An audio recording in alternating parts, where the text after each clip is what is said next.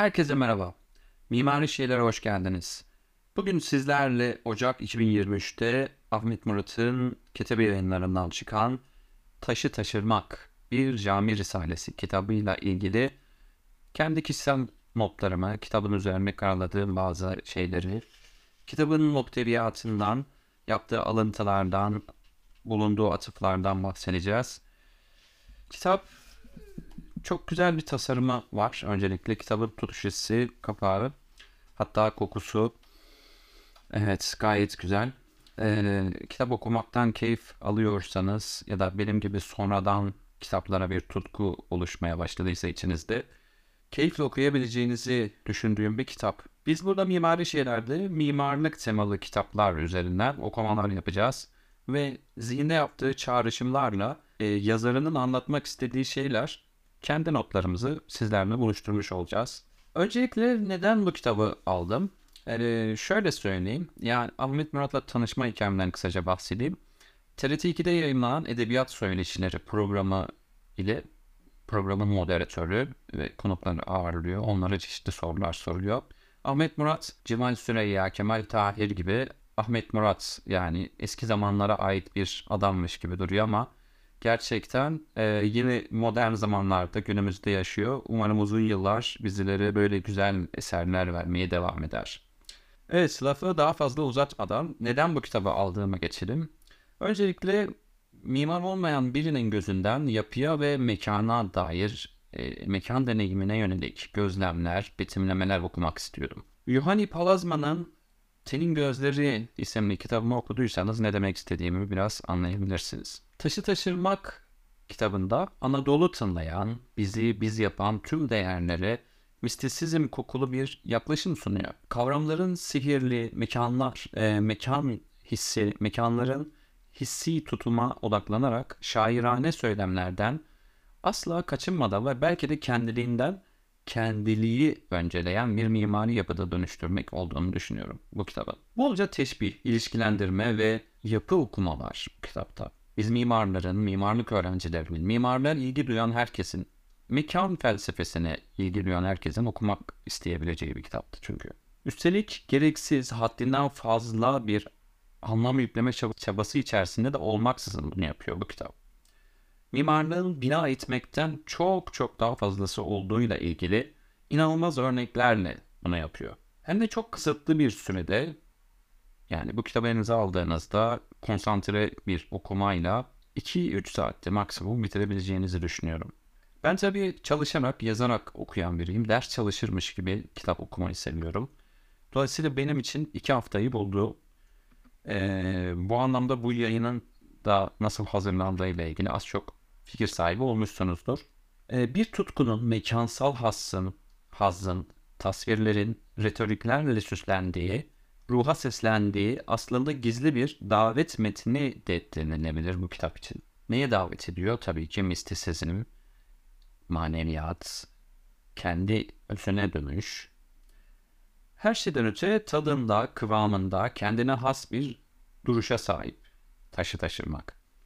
Ve tüm bunları yaparken aslında bana göre bu kişisel bir çıkarımdır. Modern çağın savunucu olduğu tüm argümanlara meydan okuyor. Ve aynı argümanlarla bunu yapıyor. Bir duruşu böylesine, böylesine bir e, ateşten gömlekle serin sularda savunmak da diyebilirim taşı taşırmak için. Taşı taşırmak bir sufi penceresinden de iyi niyetli ama kötü bir mümin açısından da salt yaşamın kodlarını arayan, araladığı kapılardan içeri bakmaktan da geri durmayan bir bakışla yazılmış. Evet kitap toplamda 100 sayfa ve 20 sekanstan oluşuyor. Yani 20 bölümden oluşuyor diyebiliriz. Her biri öz, kısa. Her bölümün e, başlığının hemen ardından yani bölüm numarasının hemen ardından bir fotoğraf e, yer alıyor. Belki bu fotoğraflarda kısa birer açıklama yani metin olabilir de belki bilerek konulmamış olabilir. Yazar bu noktada okuyan kişinin kendi e, çağrışımlarıyla bunlara anlam vermesini istiyor olabilir. Süleymaniye Camisi üzerinden bir okuma diyebiliriz bu kitap için. Bir cami yaptıracak param yoktu. Ben de bu kitabı yazdım. İşte bu çok son derece vurucu bir cümle. Yani bir cami yaptırmak, çeşme yaptırmak, e, mütedeyyin, manevi has, e, derin bir anlamsallık içeren bir cümle bu. Evet, kitap henüz ilk bölümden kendi içine kabul ediyor. Süleymaniye ne sadece bir kapalı mekan ne de saf bir sanat eseridir. O anlamlı bir mimaridir. Sayfa 7'de böyle söylüyor Ahmet Murat. Ve mihrap, minber, minare, caminin çevresindeki yapılarla birlikte caminin dışarıdan bakan bir gözle nasıl okunduğuyla ilgili farklı yansımalar da kitapta karşılaştığımız şeyler arasında. Evet kitaptan çıkardığım anlamlı ve vurucu pasajları sizlerle paylaşmaya devam edelim. Henüz yayının başında bahsettiğim Yuhani Palazma'nın Tenin Gözleri kitabıyla bir benzetme kurmuştum. Ve henüz ikinci bölümde Yuhani Palazma anlamlı bir mimarlık kendimizi bedenli ve tinsel varlıklar olarak deneyimlememizi sağlar. Aslında bu her türlü anlamın sanatın en önemli işlevidir demişti. Bu yaklaşım mimarlığın sadece barınma ya da dekoratif amaçlar için feda edilemeyecek öneminin en uzaktaki sınırlarını işaret ediyor diyor. Ahmet Hakan. Ahmet Murat. Ahmet Hakan nereden çıktı? Ve tinsellik, bedensellik gibi konularda e, çok enteresan tanımlamalar da yer alıyor, yaklaşımlar. Halvet der encümen, halk içinde hakla olmak ve kitapta farklı yerlerde e, bunun gibi çok sayıda mistisizm öğeleri, tasavvuftan bazı alıntılar yer alıyor. Ve bana göre en anlamlı bulduğum noktalardan bir tanesi caminin bir mekan mı yoksa yok yer mi olduğu sorusu üzerine yoğunlaştığı bölümler. Ki notlarımı da birazdan paylaşacağım üzere e, kitapta mekan, yok yer, yer olmayanlar gibi konulara da ilgi duyuyorsanız eğer inanılmaz alıntılar ve çağrışımlar yer alıyor. Mesela diyor ki bu noktada yer ile mekan arasında bir ayrım yapabilir ve caminin bir mekan mı yoksa yer mi olduğu sorusunu sorabiliriz diyor. Yer nedir? Yer, yerin içi doludur, anlamla örülüdür ve bu sebeple içi ağırdır. Bir yerli olmak, oradaki tarihsel varlıktan yani anlamdan kaçamamaktır. Bu anlamın orada oluşturduğu ağırlık, yerin zihinde, hatırada ve siyasette kımıldatılmazlığını da oluşturur. Bir mekanı yer olarak benimseyen kimse, kendi özgül varlığını o yere ilikler ve böylece oradan kendisine ve kendisinden de oraya bir kımıldatılmazlık katar diyor. Ve e, kitabın ilerleyen bölümlerinde de sıkça bahsettiği üzere kuşatmak, giyinmekten bahsediyor. Bir mekanı, bir yapıyı insan nasıl giyinebilir? Öyle demeyin gerçekten de bir insanın bir yapıyı giyinmesi gerçekten mümkün. Orayla bütünleşmesi mümkün hale geliyor arkadaşlar. Caminin yer, caminin bir yer olduğuyla ilgili öne sürdüğü tezde Afrika'da ayaklarını yere eşeleyerek sınırları e, çizilen bir cami, kıble tarafına konu vermiş bir taşla mekan bir anda camiye dönüşüyor diyor. Dolayısıyla cami bu anlamda bir yerdir diyor Ahmet Murat. Camiyi cami yapmak için ihtiyaç duyulan şeyin sınır çizmekten olduğunu iddia edebiliriz diyor. Evet bunun dışında camiyi oluşturan diğer unsurlardan bahsediyor. Kubbe, mihrap, minber, minare, tezyinatlar yani süslemeler.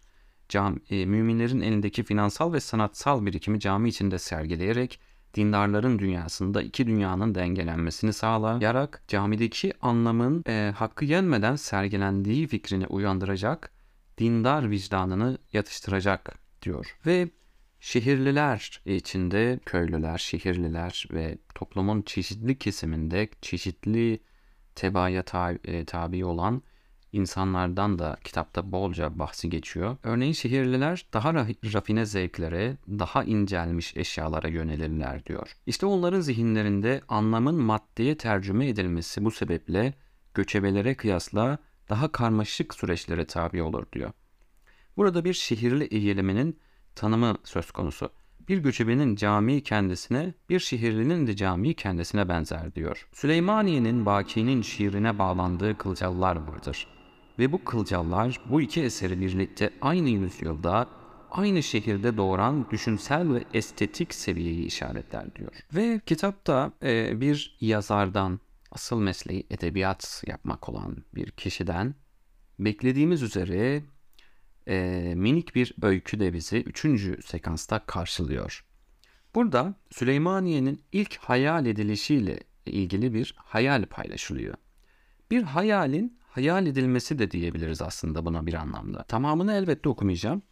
Ee, burada sadece giriş kısmında bu hayalin, bu hikayenin, bu kısa minik öykünün kitabın içinde yer alan sekanslardan biri olan bu kısmın gidişatıyla ilgili inanılmaz sinyaller verebilecek potansiyeli olduğu e, düşüncesinde olduğum için bunu sizlerle paylaşıyorum. Evet, Sultan bir gün batımı saatinde Haliç'te 13 tane sırım gibi kürekçinin yüzdürdüğü köşklü saltanat kayığının içindeydi. Dünyanın en sessiz saraylarından birinde doğmuş, fısıltılar arasında büyümüş, mırıltılar arasında yaşlanmış, bildiği dilleri kendi zihninde yarattığı masal kahramanlarınca ki bunların bir kısmı cinlerden oluşuyordu, dünyayı gezerken konuştuğu için yalnızlığın tam olarak neye benzediğini unutmuş bir hayalciydi diye başlıyor. Ve tabii ki bir öyküye özgü, bir kısa anlatıya özgü e, betimlemeler ve süslemelere de, e, teşbihlere de sıkça yer veriyor öykünün devamında. Ve notlarıma bakmaya devam ediyorum. E, bu arada bu kısa öyküden sonra bir de Sinan'ın gözünden e, öykü anlatılıyor. E, Sinan'ın gözünden de Sinan ilk bu camiyi tasarlarken nasıl yola çıkmıştı, ne üzerine düşünmüştü ve tasarımını oturturken, bina ederken o bölgeye, o topografyaya uzaktan e, belki bir kayıkla nasıl e, göz atmıştı. Bunlara dair de bazı ufak edebi metinler yer alıyor. Enteresan kavramlar ve tanımlamalar da var kitapta. Erişilmezlik ile erişilebilirlik bir kez daha nasıl kesişiyor sorusunu sordurdu bana bir alıntı. Duvarlarında, sütunlarda ve mihrap gibi yapının çeşitli bölümlerinde yakından bakan bir gözle görülen önemsiz hatalar yapıyı göz hizamıza indirir diyor Ahmet Murat. Bu da uzaktan tarihi, tarih üstü bir kutsal duran bu yapıyı, bu mabedi yakından tarihsel ve insani olmaya götürüyor diyor sayfa 26'da.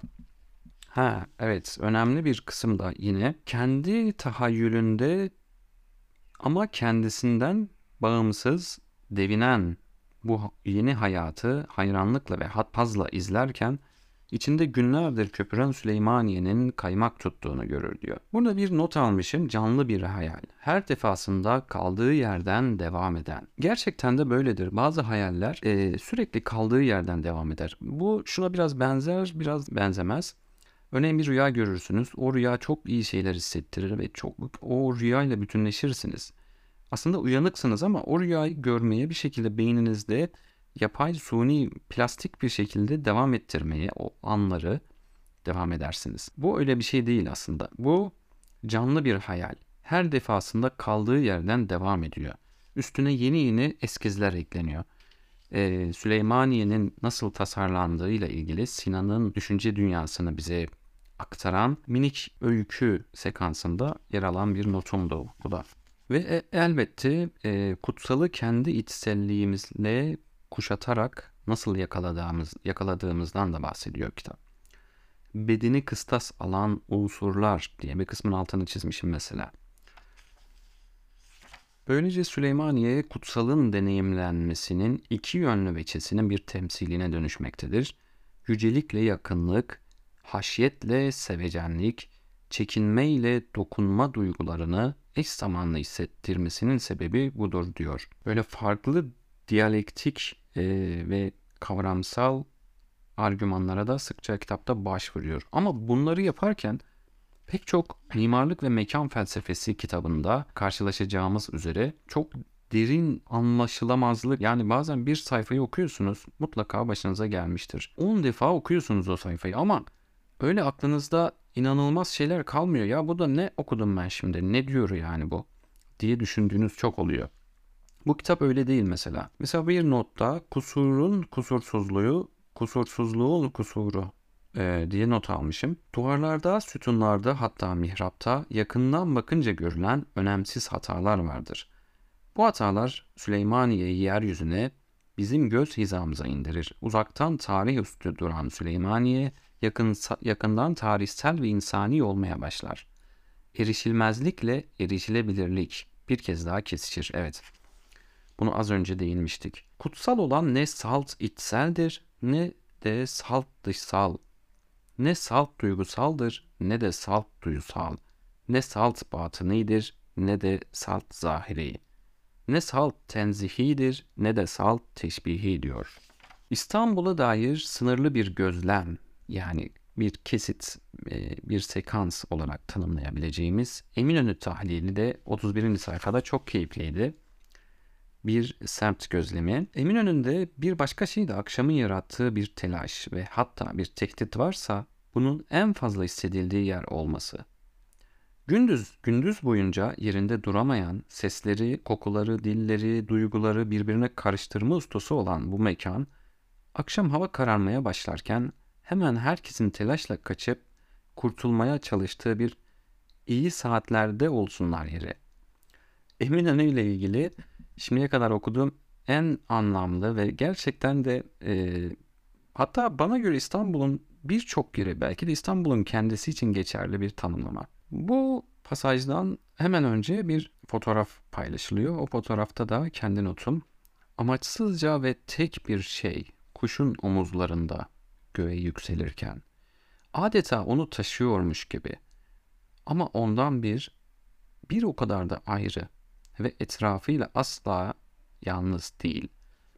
Süleymaniye'nin dışarıdan nasıl göründüğüyle ilgili Marmara Denizi'nden çeşitli açılardan oraya bakarken bir gözün ne gördüğüyle ilgili bir fotoğraf bu bölümde, bu sekansta paylaşılıyor. Enteresandır. Sayfa 30'da yer alan bu fotoğraf e, iki tane martının omuzlarında yükselen bir cami silüeti çizdirdi bana. Yani çizgilerle şöyle üzerinden eskiz yaparmış gibi geçtiğim zaman daha da belirgin bir şekilde ortaya çıkıyor. Tam Süleymaniye kubbesinin hemen altında bir martı. Altta böyle Marmara Denizi'ndeki deniz trafiğine karışmış taşıma araçları ve şehrin orada kalabalık belli belirsiz silüeti. Fotoğraflar gerçekten çok iyi amorf dünya diye bir tanımlamada bulunuyor mesela kitapta bir yerde. Hamalların, torbacıların, turist avcılarının, boğaz turcularının, çakma adidasçıların yarattığı enerjik, tekinsiz, geleneksiz, amorf dünyanın tepesinde duran bir yapıdan bahsediyor.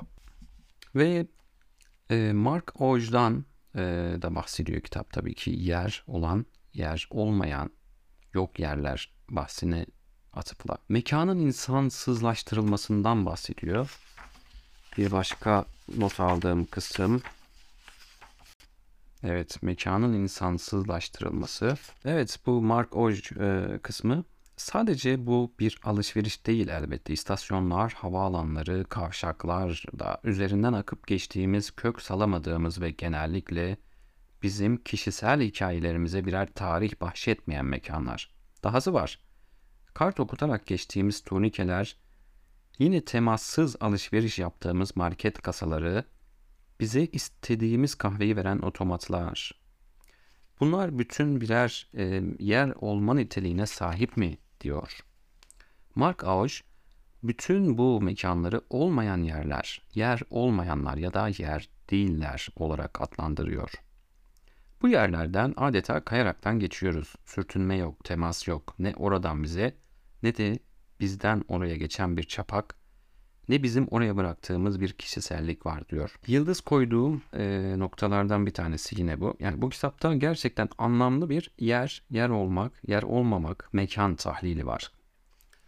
Yer olanın yerini yer değile bıraktığı bu süreçte anıtsal yapılar, bir tarihi ve kişi, kişiliği olan saraylar, köprüler, mabetler nedir peki? Ve bu noktada tabii ki merak edebileceğiniz bir nokta Ahmet Murat Süleymaniye'yi yer mi görüyor, mekan mı görüyor, yer olmayan bir şey olarak mı görüyor? Ve belki de bazılarınızın tahmin ettiği üzere yer olarak görüyor. Yer olan. Süleymaniye yer olandır. Böyle kalacaktır diyor.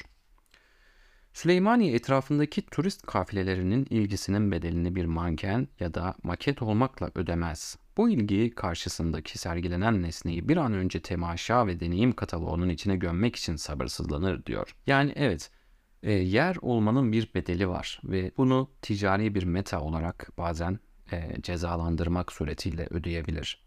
Fotoğraflarını çekmek, insanların yanında bir kahve içmek, içeride vakit geçirirken o günkü gezi planını aksatmayacak e, önlemleri zihinde gezdir, gezdirmek gibi e, yer olmaya has bazı e, şeyler var.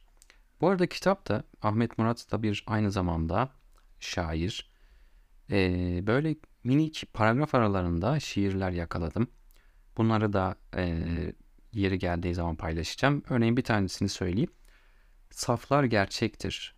Abdest için akan su, abdesti bozan kan, uşak makamı gerçektir. Kokuyorsa çorap, aç mide, uykusuz göz gerçektir. Ve yani kitabın içeriğiyle, muhteviyatıyla, e, ana iskelet strüktürüyle alakalı pek çok noktaya değindim. Modern bir boş evle ilgili bazı tahliller de var. E, burada dikkat çeken noktalardan bir tanesi de cami ile e, bir ev yapısını, bir yaşam alanını karşılaştırması oluyor. Bir e, modern evin en dikkat çekin, çekici, en özen gösterilmiş yerinin mutfak ve banyo, e, tuvalet olduğunu söylüyor Ahmet Murat. Gerçekten de öyledir. Yani bir inşaat yeni tamamlanmış bir yapıyı satın aldığınızda içerinin tam anlamıyla bittiği, dekore edildiği e, tek yer bu ıslak hacimler. Evin ağzı ve sindirim sistemi belli gibidir ama ya aklı ve kalbi nerededir diyor. Cami için e, peki bu noktaya nasıl değiyor? Ona bakalım. Caminin e, bir kalbi e, neresidir diye soramayız diyor. O kalp caminin kendisidir diyor başlı başına. Ama camide tıpkı kalpteki sinoatral düğüm merkezleri gibi bir düğüm merkezi yer alır diyor. Bu sinoatral düğüm kalpteki ilk elektriksel iletinin oluştuğu yerdir diyor. Kendiliğinden sinyal üreten hücre, pacemaker burada bulunur. Camide bu düğüm mihraptır diyor. Yani sinoatral düğüm merkezinin mihrap olduğunu bahsediyor. Ayrıca cami ile ilgili yani şu son 5 yılda e, çok ciddi şekilsel tartışmalar var. Kitabın bir yönüyle bu şekilselliği dışsallayarak yani bu şekilselliği devre dışı bırakarak, soyutlayarak, reddederek mimarlığın da anlamsal yönüne dem vurarak e, farklı bir boyut açması, tartışma açması da son derece kıymetli. Kitapta pek çok düşünürden, felsefeciden e, bahsedildiği gibi çeşitli tasavvuf büyüklerinden de bahsediliyor. Yani e, en başta söylediğim gibi kitap e, iki arada bir derede böyle yani çok sınırda. Bir tarafa doğru çok kaydığı zaman aşırı derecede mistisizm öğeleriyle yüklü olacak. Diğer tarafa kaydığı zaman bu pastoral, e, kişisel ve Anadolu tınlayan özelliğini yitirecekti. Yani bu arada kalma yönünü çok değerli buluyorum. Gaston Bachelard da yine e, yazarın değindiği, atıfta bulunduğu e, bir düşünür kitapta bu arada. Şöyle bakıyorum notlarıma. Mesela Louis Barahan'dan bahsediyor. Bir sağır cepheyi düşünün ve içerisini son derece şeffaf bir şekilde açık eden bir cam yüzeyi düşünün. Bunların içselliği, içtenliği ile ilgili kaba bir düşünceyle ne hissedersiniz? Ahmet Murat diyor ki, evet içtenlik Meşhur mimar Louis Barahan, büyük cam yüzeylerin binaları istenlikten mahrum bıraktığını söyler diyor. Süleymaniye'nin loşluğu onu karanlık olarak nitelememize yol açmaz ve bu loşluk böylece tam bir uyku haline dönüşmeden en fazla mahmurluk sınırında kalır. Cami bilinci tam kapanmayan bir açıklık içerir diyor. Ayrıca açıklığa yine kitabın e, aynı bölümden sayfa 67'de e, bir farklı yorum da katıyor. Evet açıklık mevzusuyla alakalı şu kısmı da söyleyerek bu bahsi de kapatalım. Cami kapısı herkese açık, sıradan halkın temasına dönük bir coğrafyadır da. Ortalama bir mümin cami hariç kendi evi dışında kapısını iterek içine süzülü verdiği teklifsiz bir yapıyı nadiren bulur. Caminin açıklığı derken bunu da kastetmiş oluyoruz diyor. Ve bağlamsallıkla alakalı bir yapının kendi bulunduğu, inşa edildiği topografya ile ilişkisiyle ilgili e, güzel bir noktada sayfa 35'te yer alıyor.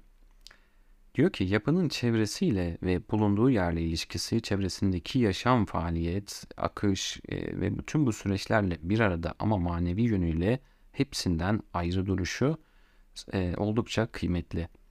Ona değer kazandıran bir durum. Tam bu noktada sayfa 37'de demişim ki haç yürüyüşü çok güzel bir alıntı. Bakalım sayfa 37'de. Evet Süleymaniye'ye doğru olan bu haç yürüyüşünün bize seyr-i sülukun bir temsilini verdiğini söyleyebiliriz. Seyr-i süluk yani hakikat, manevi yolculuğun başında yekpare ve kuşatma girişimini tahrik eden bir hedeftir.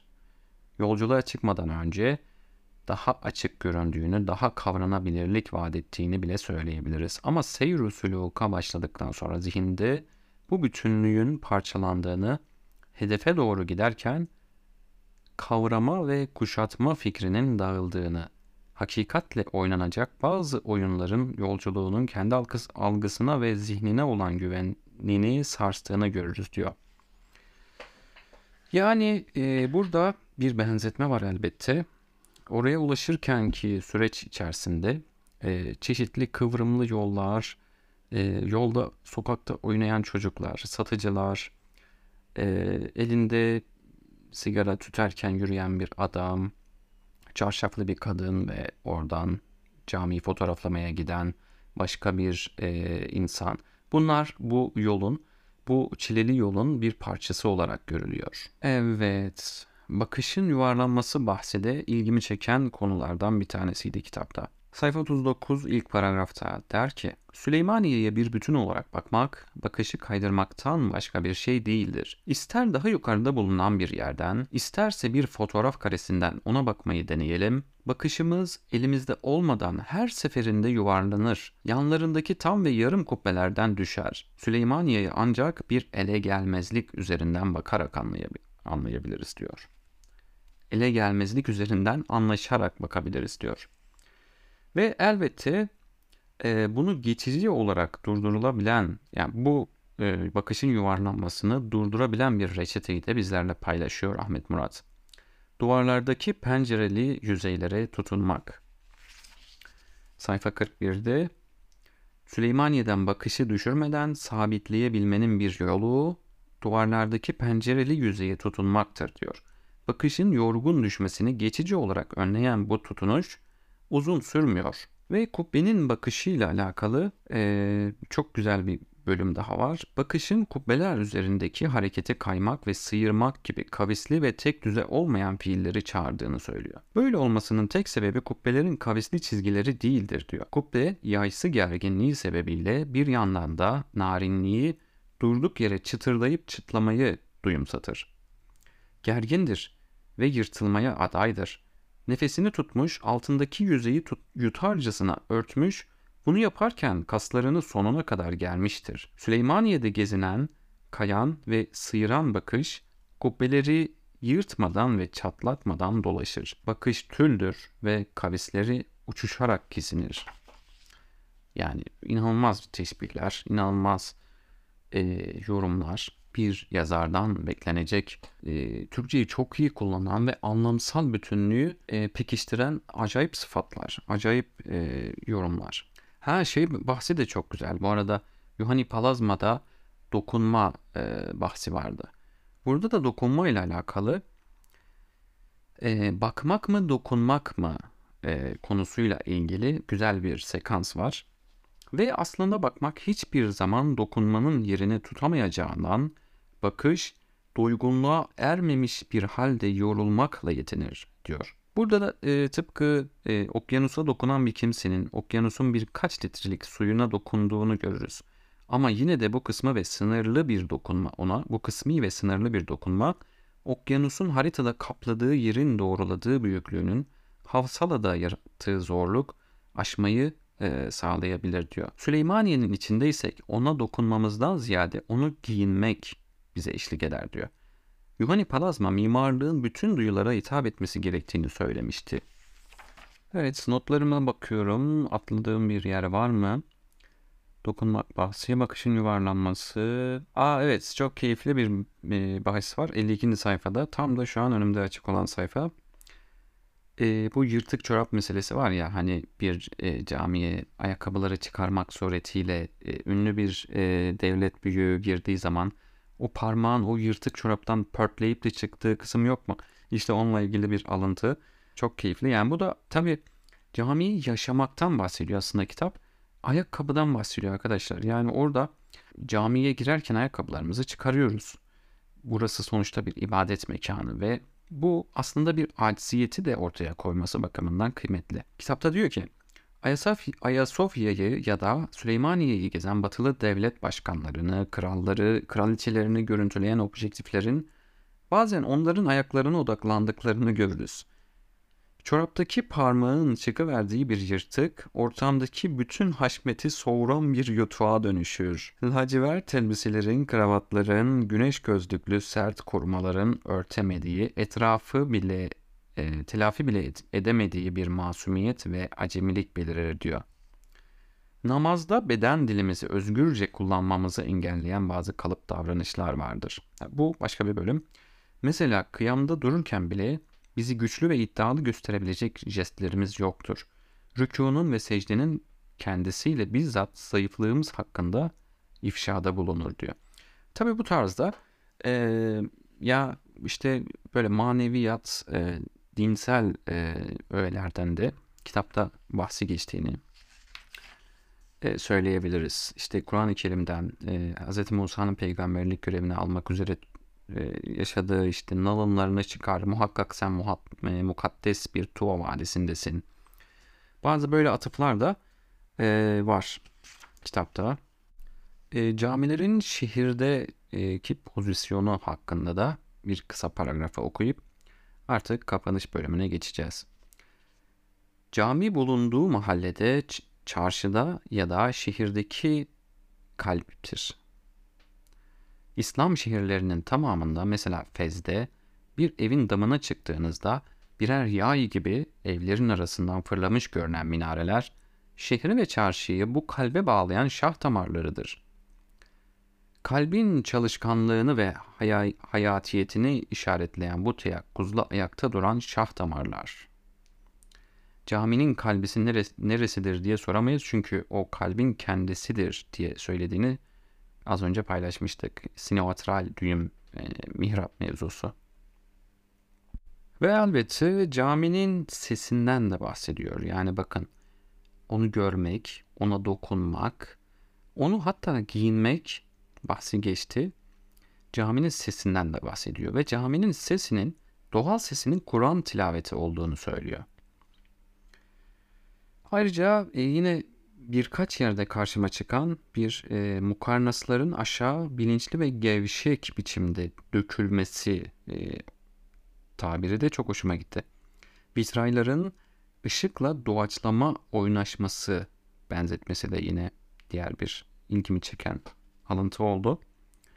Hutbe ve vaaz caminin asli sesindeki haftalık bir aksama benzetmesi de çok enteresandı. Aa, bu arada kitabın adıyla ilgili e, müthiş sinyaller veren bir kısa bölümü de paylaşalım. Cami taştan bir kütledir ama başka her şey gibi o da zikreden bir taştır. İbnül Arabi'ye kulak verelim. Bir rivayette müezzinin sesinin ulaştığı her yerde bulunan kuru yaş eşyanın onun lehine tanıklık edeceği bildirilmiştir. Şeriat ve rivayetler bu tarz bilgilerle doludur. Biz ise rivayetlere inanmakla birlikte keşfi ekledik. Biz taşların Allah'ı zikrettiğini duyduk. Kulaklarımız onu duydu ve in, her insanın idrak edemeyeceği şeyleri arifler algılamıştır. Bu haliyle caminin sessiz zikri kesintisizdir ve içindeki kıraat tekbir ya da tehlilden bağımsız olarak süre gider. Yani cami sadece zikredenlerin yuvası değildir. Aynı zamanda büyük bir zikredendir diyor. Ve evet artık sonun sonuna geldik. Ee, kitapta tabii ki bundan çok daha fazlası var. Kitabı temin etmenizi e, öneriyorum. Kitabın en son bölümünde ya dedim bu kadar güzel anlatımın üstüne daha nasıl bir çilek koyulabilir? Ee, bunu da yine tasavvuf büyüklerinden İsmail Hakkı Bursevi Hazretlerinin bazı şehirlerin Esma-i Hüsna'dan bazı isimlerin mazharı olduğunu söylediği, mesela Kudüs'ün El Kuddüs isminin, Bağdat'ın Ez-Zahir isminin, Mısır'ın El Batın ismiyle olduğu gibi e, İstanbul'un El Cami isminin mazharı olduğunu söylediği e, atıf var. Burada devam ettim, baktım baktım böyle. Eyüp Sultan El Vali, Sultan Ahmet El Melik, yani Ayasofya'nın tam karşısında onun rakibi saltanatın açık denize koşan bayrağı olarak yorumlandığı e, bir tanımlama. Mihrimah Sultan Camisi için El Latif, boğaza doğru eğilmiş bir lütuf söyledi. Ve en son böyle gidiyoruz gidiyoruz. Dolmabahçe Esselam, cesur ama barışçı bir soy. Sultan Selim, El Kavi, Yavuz Sultan, derine gömülü mühür. Ve en sonda tabii ki Süleymaniye. El Cami, camilerin camii. Evet bir dahaki yayında görüşmek üzere. Hoşçakalın.